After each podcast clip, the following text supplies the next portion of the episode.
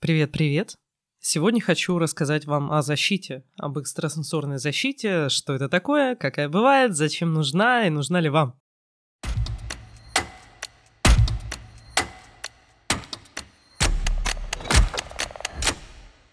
Когда я практиковала, смотрела вообще, что я могу, а что нет, как можно свои способности использовать, то есть когда вот только развивала это дело, тема защиты была одной из самых интересных. Типа, а можно ли пройти сквозь то, что создано специально для того, чтобы ты не прошел?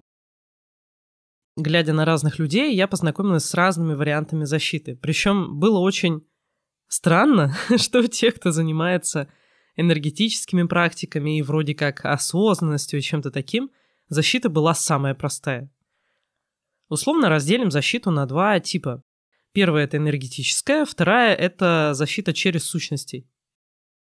С энергетической все просто. Чаще всего это просто энергетический кокон. Вот незамысловато, очень легко обходимо, но как вот хоть что-то там процентов 10-20, но немножко, видимо, для чего-то помогает. Чаще всего защита у большинства, кто специально как-то ее пытался сделать, она выглядит именно так. Но есть поинтереснее. Есть защиты в несколько слоев, а есть как будто, знаете, зашифрованные – в них несколько слоев, плюс еще какие-то типа письмена, то есть на ней что-то еще написано, и вот такую пройти достаточно сложно. Уже надо ухищряться. То есть это уже куда более интересное занятие. Зачем, собственно, человеку нужна экстрасенсорная защита? Если вы вот вообще обычный человек, вы ничем таким не занимаетесь, вам она нафиг не нужна. Что с ней, что без нее, вы просто не сталкиваетесь с тем, против чего она обычно создается. Ну, разве что иногда ставят защиту, так сказать, на людей публичных, на кого-то такого. Прямо ритуалы делают магические. Но любая поставленная защита очень легко обходится, и я расскажу попозже как. Так вот, обычно защита нужна для того, чтобы уберечь себя от какого-то негативного воздействия чужой энергии. То есть это для людей, которые занимаются какими-то энергетическими практиками с клиентами. Находятся в общем поле, как-то через себя пропускают энергию, через клиента пропускают энергию, и таким образом вот а, что-то они делают с помощью этого. Так можно нахватать очень много. И правда, когда ты ставишь хоть какую-то защиту, тебе от этого полегче. Но далеко не все обойдет тебя стороной. Негативные какие-то последствия точно будут. Просто банально потому, что когда мы работаем с какими-то практиками энергетическими, обычно это что-то в тему целительства. А где целительство, там в любом случае причинение добра. То есть часть людей, с которыми работает целитель, они правда хотят излечиться, и для них целитель это способ это сделать. Но большая часть, на самом-то деле, они ничего там внутри не решили. И целитель как бы причиняет им добро, то есть делает насилие и насилие получает в ответ. За этим целителю и нужна защита. Защита, обнуление, заземление, чистки, очистки всякие. Именно потому, что он делает, ну, грубо говоря, зло. Не делал бы, ему это не надо было. И вот вопрос э, в теме защиты обычно встает о силе. А какая защита сильнее? А у кого защита сильнее? Но я как-то сразу обратила внимание на то, а а зачем вообще она? Зачем? Ставить что-то дополнительно. То есть почему? В чем причина-то? И вот именно оказалась причина в насилии. Что человек просто делает много того, что не выбирали другие люди. И поэтому получает насилие в ответ. Но как бы он это насилие защитами не футболил, все равно будет вариант, что оно пройдет. Просто пройдет э, какое-то более сильное воздействие. И все. Ну и, собственно, чтобы понять, как работает защита, понятное дело, я пробовала ее преодолеть. Самая легкая защита – это защита вот кокон. Если тебе нужно сквозь нее пройти, просто постраиваешь свою энергию под энергию человека, и он пропускает. Все! Это как э, ключик по отпечатку пальца. Или даже не по отпечатку пальца, а просто какая-нибудь фраза или паролька очень простая, типа 1, 2, 3, 4, 5. Очень легко срабатывает, очень легко приступается, и делай, что хочешь. Ну, не что хочешь, как бы так тоже нельзя. Но, по крайней мере, обойти защиту можно. А вот с теми, где так не получается, где эта защита понимает, что не о том человеке речь, которого она защищает, то действует другое правило. И эм, я уже несколько раз повторяла об этом, но любое воздействие негативное возможно, если у вас есть чувство вины. Без разницы, какая защита, без разницы, что там. Может, сущности какие-то защищают.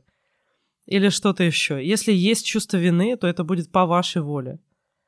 Любое негативное воздействие это будет как наказание. Если вы ощущаете вину, вы готовы к наказанию, вы хотите наказания.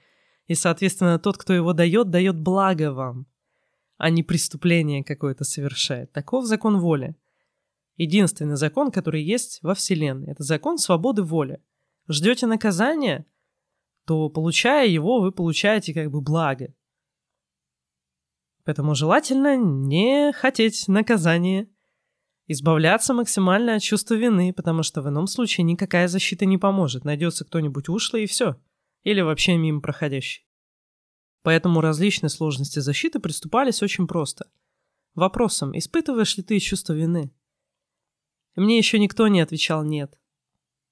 А в смысле, я не прям вот так вот садилась с человеком и спрашивала его, это через э, яснознание, через ясновидение вопрос. Оказывалось, да, чувство вины есть. Тогда получай, пожалуйста, наказание. Хорошо, получу.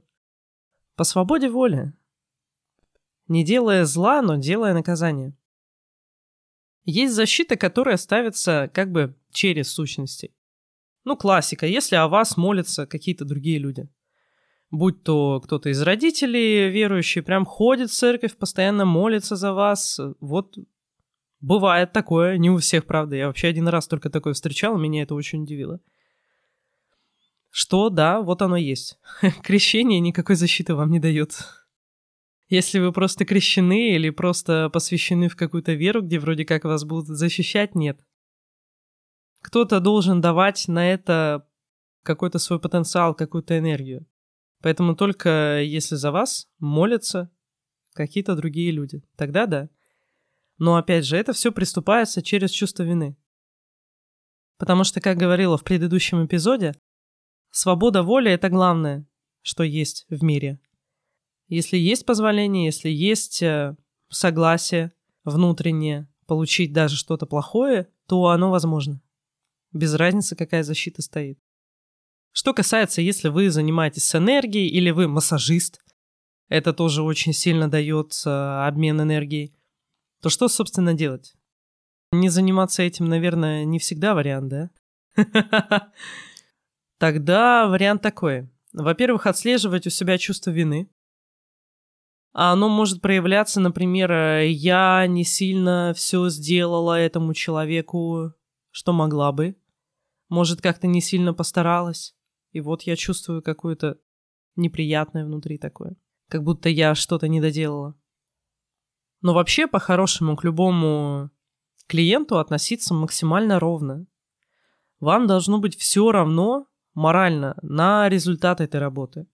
Вы просто максимально классно делаете свое дело, и все.